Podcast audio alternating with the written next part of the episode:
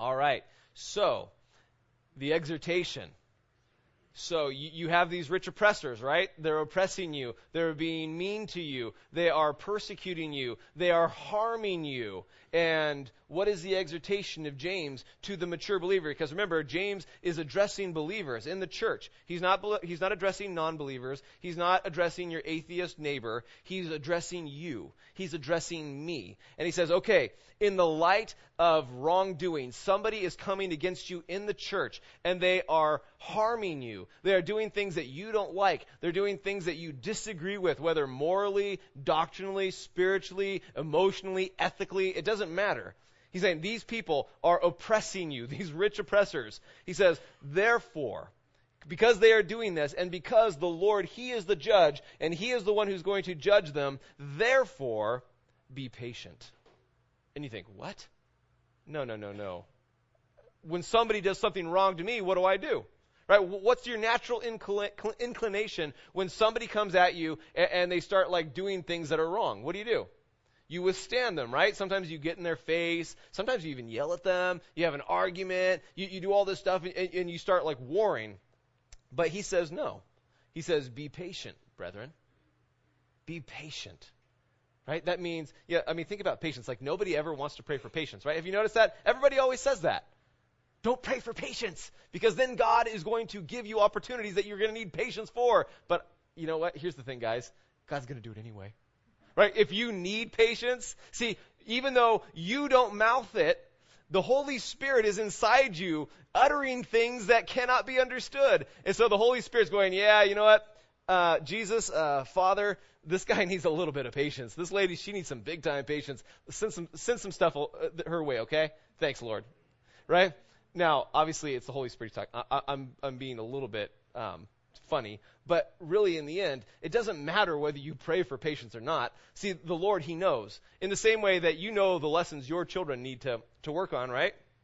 Right? Chloe needs to learn how to have an inside voice because her inside voice is her outside voice, and her outside voice, well, it's loud. Okay? You know, she needs to work on that. Okay? I know that because why? I can hear it. And in the same sense, God knows what you need work on right? And even if, if times are hard, even if it's oppressive and you feel like you're in great tribulation, right? You, to say, don't pray for patience, don't pray for patience, that's just silly. God's going to give you what you need. He is fashioning you for eternity. He is preparing your heart. He's molding you into the image of His own Son. Right? Would you like to get to eternity and still be broken? Of course not. So we need to be people who welcome the hand of God in our lives, whether it be in correction, rebuke, reproof, whether it be in encouragement and, and bolstering up, or whether it be tearing down. We should say, Blessed be the name of the Lord, like Job, right? Who is an example that we're going to be seeing tonight. But I want you to notice this. There, there's one thing here because oftentimes, you know, we kind of like talk to ourselves like, oh, be patient, you know, for the coming of the Lord, right? We, we want to make sure that we're patient. It's like, oh, Lord, I really want you to come. I really want you to come. Me as a father of three more girls here on earth, right? I, I've got three girls and I'm like, Lord, please come before dating. Right? Seriously, I don't even want to deal with that because I'm going to be an insane dad, right? I'm going to be calling Hector to come over and maybe Jen, like big guys. And like w- w- when when these guys come to visit my daughter, you know, they're going to get the life scared out of them, right? For sure. Okay, I'm going to I'm going to go and get my my I have a katana, a very real and very sharp sword, right? Uh, and I'll be like playing with it when they come, and I I do have a martial arts background, so I know how to use it even, you know. So it's like you know I'm going to be terrifying them, but you know that's not really what he's saying here. He says, therefore, be patient, brethren, until. So if you haven't, if you're taking notes, circle, highlight, underline, do something, make note of that word until. Because you're to be patient not for the coming of the Lord, but you're to be patient until the coming of the Lord. Ooh, that doesn't sound as nice, does it? Being patient for the coming of the Lord, that sounds great. I could do that. I'm happy to wait for the Lord. Right? We sang a song about waiting for the Lord. But to be patient until the coming of the Lord implies something very different. Because being patient until the coming of the Lord, especially in the context of verses 1 through 6, means that though these rich people are oppressing me, though this person in my church is hurting me and making me feel awkward and bad and ooh, generally not good, now we are to be patient until the Lord's coming. That means you're to keep being patient right? Love suffers long and remains kind. That's uh, the, the first attribute of agape love. That selfless, self sacrificing love that we are to have within us. Right? That is the evidence of our salvation, that the Holy Spirit is dwelling within us, that we are willing to lay down our rights. We are willing to lay our pride down for somebody else, even if they don't deserve it. And that's tough. And how long? Until the Lord returns. Ooh, that sounds almost like a prison sentence, doesn't it? As I was reading this, I was like, oh, really? Really, Lord? Until the coming of the Lord. There it is, black and white. You know what that means in, in Greek? Until. Bummer. Okay. But then he, he gives us an example.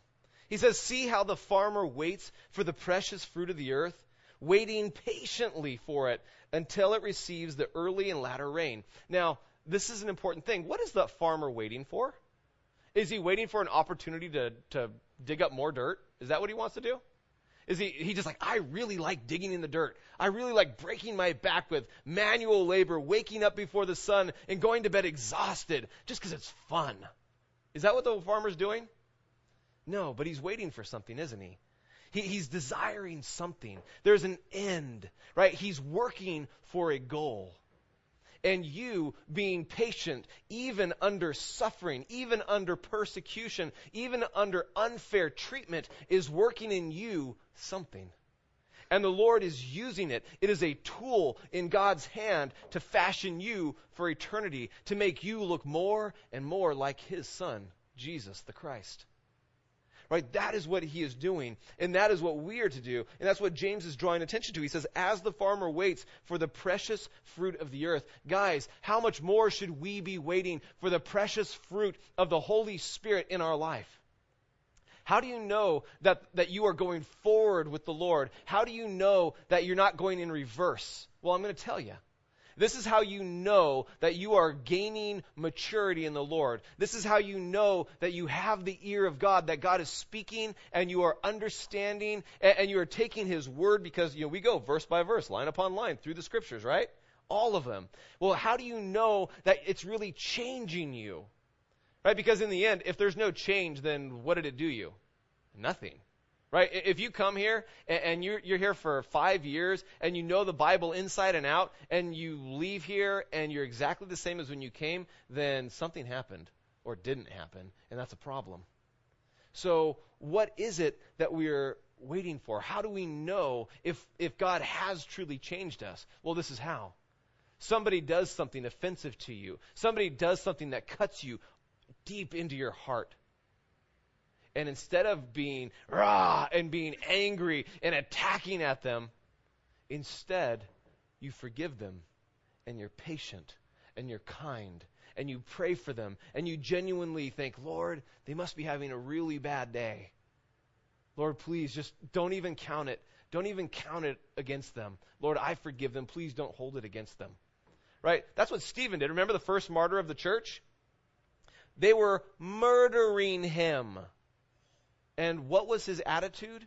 Was it, Lord, strike him dead? No. But instead, he said, Father, do not count this against them. Right? Don't hold them responsible for my death. Lord, I lay down my life willingly. That's the same thing. That's that reckless love that Jesus exhibited, isn't it? It's that very same thing. And so, guys, God is working in us. And he is telling us, he is exhorting us to be patient. Anybody in this church, in this church, seriously, ever annoy you? Don't raise your hands because then you'll just be like, everybody like, was it me? Right? Was it I, Lord? Right? I'm sure they have, right? Come on. Seriously. Right? There's, there's probably times when I've annoyed you. Is he talking about that again? Right? But in the end, God is working on you. There, there, there's a reason. Have you ever noticed that if there's like an irregular person in your life, and they drive you nuts, right? They absolutely, ah, and you're going crazy because of them. And then you finally deal with them, or just ignore them and get rid of them. But something happens and they're out of your life, and you're like, Thank you, Lord. Ah, and the music starts playing, and then a knock at your door, and it's another irregular person. You're like, No! Have you ever noticed that that happens? Let me just tell you this. I'm going to let you in on a little spiritual secret.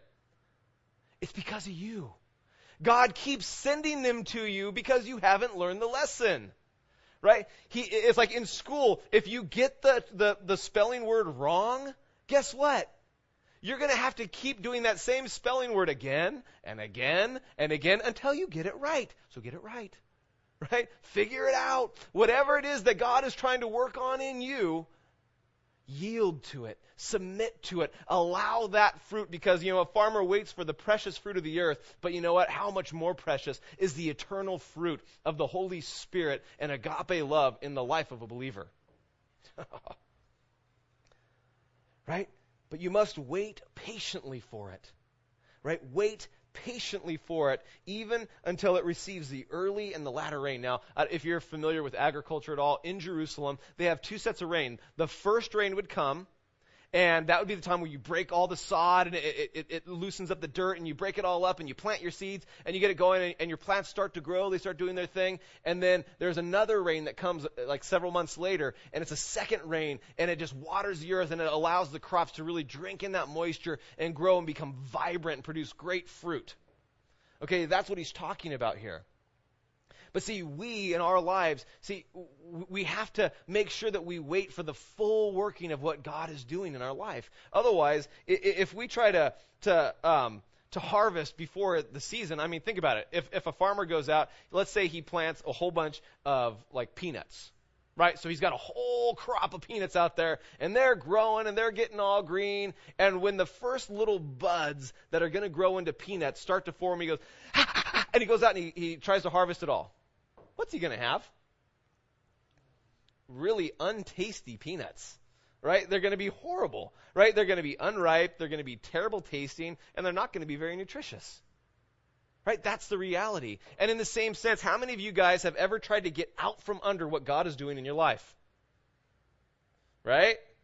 Uncomfortable, don't want to be here. Yeah, I've done that, been there, done that, bought the t shirt, went backstage pass and everything. I don't want anything to do with this. Get me out of here. But see, we try to get out from under what God is doing in our life, and that's like trying to harvest before the time. It's trying to harvest before we've learned the lesson. It's trying to harvest before the, the, the fruit is ripe in us. How will you know when the fruit is ripe in this? When it doesn't bother you anymore. Ooh. That's when you'll know I'm ready. I can move on. Right? When it no longer bothers you. When that person is, even though they're just as annoying as they've always been, but it no longer bothers me that they're so annoying. Right? Those of you who have children know exactly what I'm talking about. Right? It's, it's like it stops bothering you because why? Because patience has worked its perfect work in you. That's what James said earlier. Remember? When it stops bothering you, then you'll know that you've learned the lesson. When that irregular person no longer seems that irregular. Right? When you actually can have fellowship with them, when you can have a meaningful conversation with them, and you're not like when you leave, go like, ah, I want to kill them. That's when you know. Guess what? You grew. You passed the test. Well done. Okay? You need to know. And don't try to harvest too early because you'll end up with little green berries. And that's not good. Right? That's not good. That's not what you want. But instead, he says, You also, just like that farmer, he says, You also be patient. There it is again. he keeps saying patience. Man, be patient. Establish your heart. And that means make firm, affix. Right? Strengthen it so it doesn't move. He says, Establish your hearts. In what? In patience. In letting it have its perfect work in you. Right? Bearing up underneath the burden and just saying, Lord, your will be done. He says, affix your heart to that. When? Until the coming of the return of the Lord. Right? It's coming. He says, the, the Lord is coming. It is at hand. And be patient until he comes. Don't give up. Don't give in. Don't stop. Because God is going to produce a great fruit in your life if you will just trust him. if you will just wait on Him and not try to run. But we can run. Running doesn't do very good stuff, though, does it? Either you're going to have to learn the lesson again. You're going to run, run, run, run, run, and there's going to be the same problem waiting for you when you get there to wherever you're running to, or he's going to send a really big fish to puke you up on a shore somewhere. Right? Either way, no bueno. Right? We don't like it. We don't want to be there. So instead, instead of running, instead of trying to harvest before the latter rain, instead establish your heart, gird yourself up for it. Be patient. But now here's the aspect of it that's really tough. Right? This is the part that goes so against my nature. It's like nails on the chalkboard. The context, once again, is those rich oppressors, those evil people in the church, right, who are, who are treating you unfairly. And this is what he says in verse 9. He, look with me. Do not grumble against one another, brethren, lest you be condemned. What? Are you serious now? They're wronging me. Don't I have a right to stand up for me? I mean, nobody else is going to do it. Why not me? He says, do not grumble. And that word grumble can also mean complain. He says, don't complain. Right? This person hurt your, how many people here have had somebody in this church hurt your feelings before? Serious, you can raise your hands. You don't have to be afraid. Right? You guys are lying. You know it's happened. Come on now.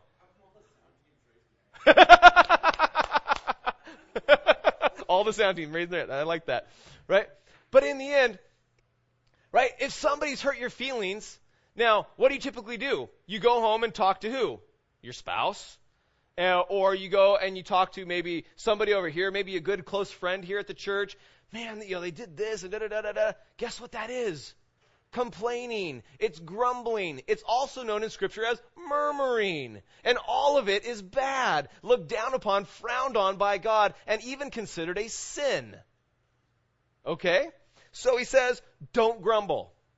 You who wish to be mature in the faith, do not grumble against another brethren. So what are you supposed to do? You're supposed to, if somebody hurts you, number one, you're supposed to forgive them, right? because you are allowed to be angry, but not unto sin. That's the first aspect.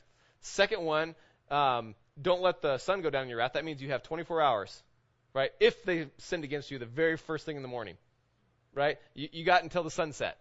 But now in the winter, you actually have even less time. Sorry, right? So you have until sunset, and then you got to forgive them.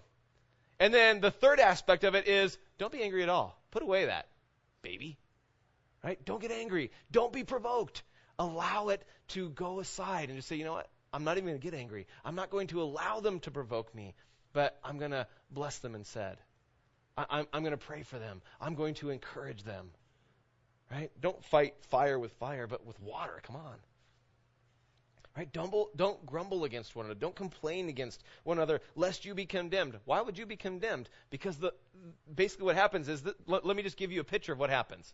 So let's say that somebody comes to you and, and they hurt your feelings. And now you go and you complain to five other people in the church about that person and what they did. And now those five people, when they look at that person, go like, oh, how could they?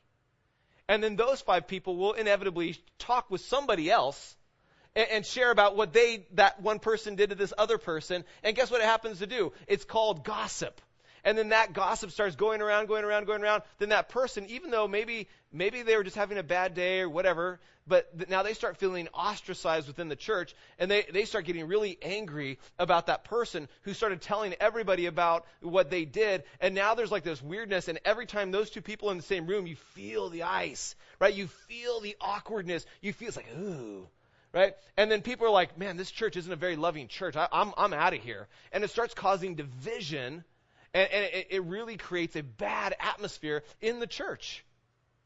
All that happens through complaining and grumbling and murmuring. And God says, don't do it. Right? Don't do it. But what should we do? Well, Jesus told us. Number one, did the person sin against you?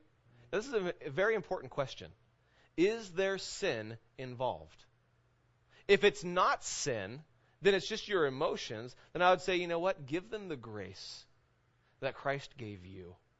and bear the burden of it yourself as an act of worship to Jesus. Can you do that? It's not easy. You have to crucify your emotions, and that's not easy. But that's what you should do. If it is sin, then Jesus told us what to do. You who have been sinned against, go to the one who sinned against you, and you tell them. If they repent, you've won a brother back. No division in the church or anything like that. If they don't, then you give them a little bit of time. You come back with another person, a witness, and you say, hey, and you go through the whole thing. If they still won't repent, then you go like, ooh, give them a little bit more time, and then you go get the pastor and say, and then the pastor comes and I say, hey, is this true? Yes, it is true. Will you forgive them? No, you won't. Okay, well, I'm sorry. You're going to have to leave the church. That's what Jesus said to do, and that's what we are to do. That's if sin's involved. If it's not sin, then I would say forgive them and let it go. Let it go. Bear the burden. Give them the grace that Christ gave you. He says, Behold, the judge is standing at the door. He says, Jesus is right here among us. Do you know that? He's right here. Leave room for wrath. They are Christ's servant, and Christ will judge all of his own servants. You don't need to judge them. You don't need to hold on to the burden of, like, oh, I'm angry at them. And that is a burden. Make no mistake, it is a burden. He says, The judge is standing at the door. He is coming quickly. Be patient until he comes, and he will set all things right. Okay? Can you trust that? Can you believe that God will do what is righteous and just? Can you leave the judgment and the wrath to him? I hope so. My brethren, take the prophets who spoke in the name of the Lord, so they're men moved by the Holy Spirit, as an example of suffering and patience. They both suffered and were patient. You, you, think of like guys like Isaiah, you think of guys like Elijah, you think of guys like Jeremiah, the weeping prophet, right? Right? They suffered and yet were patient. And indeed, we count them blessed who endured.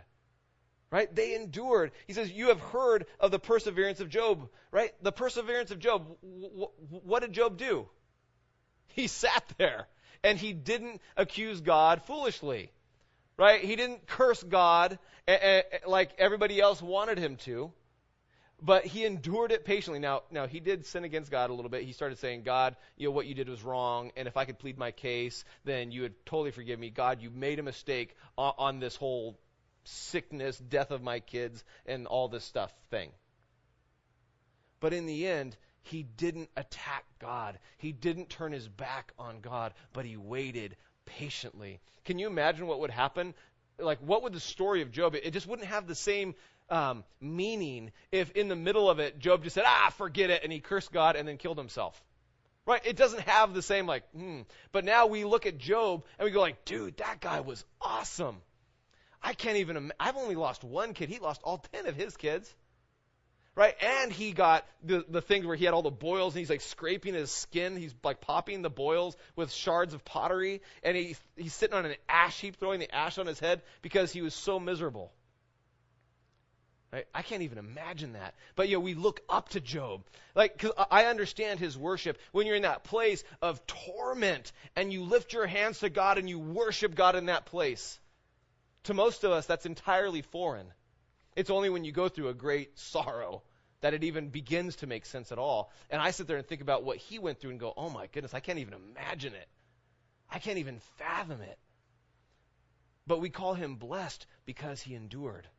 He didn't give up, he didn't forsake, he trusted.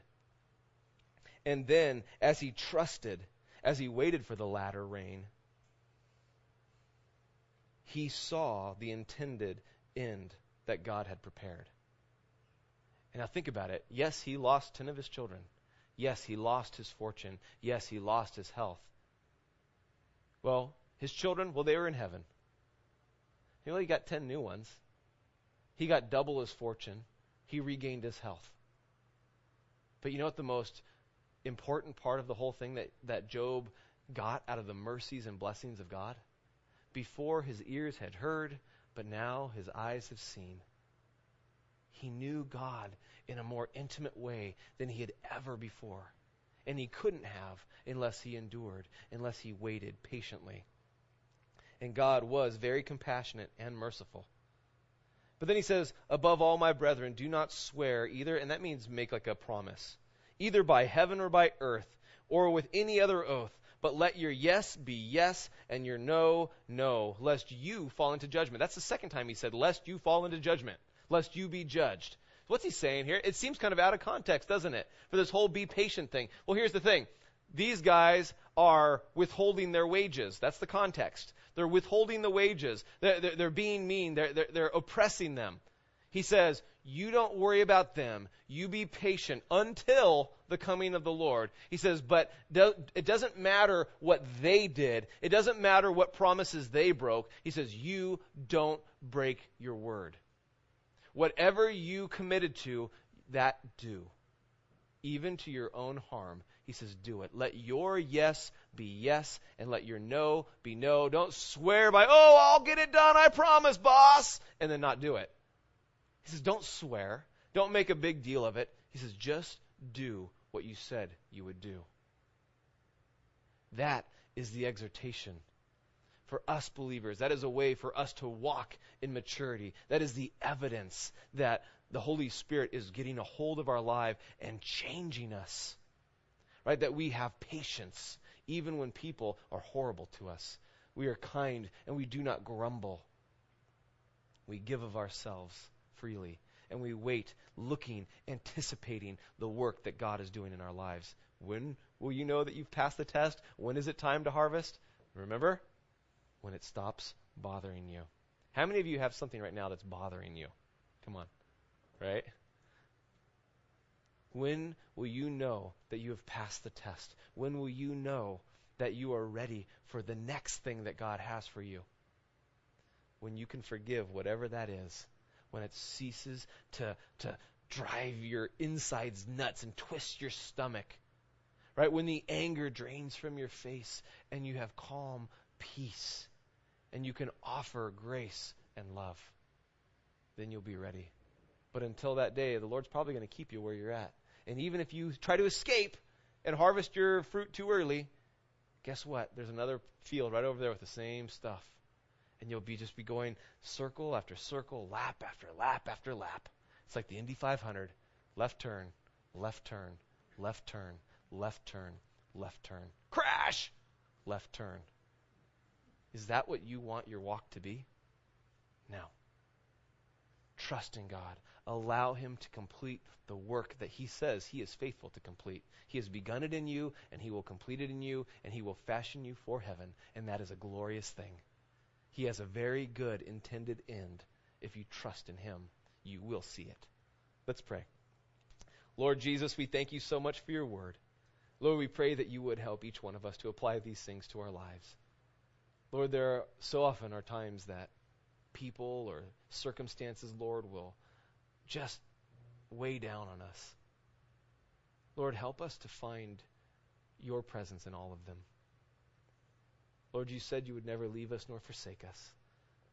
And even as Daniel was in the lion's den and Hananiah, Mishael, and Azariah were in the fiery furnace, as Elijah was by the brook Cherith, Lord, you were there too you were keeping them safe. Lord, you were with them.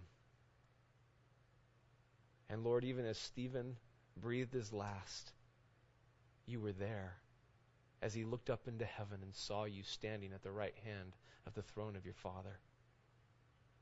And Lord, we know, we know that you are standing with us, whatever we may be facing, whatever trial, whatever pain. Lord, you are with us and you will never leave us. Lord, we offer ourselves to you. Have your way in us. We ask it in Jesus' name. Amen.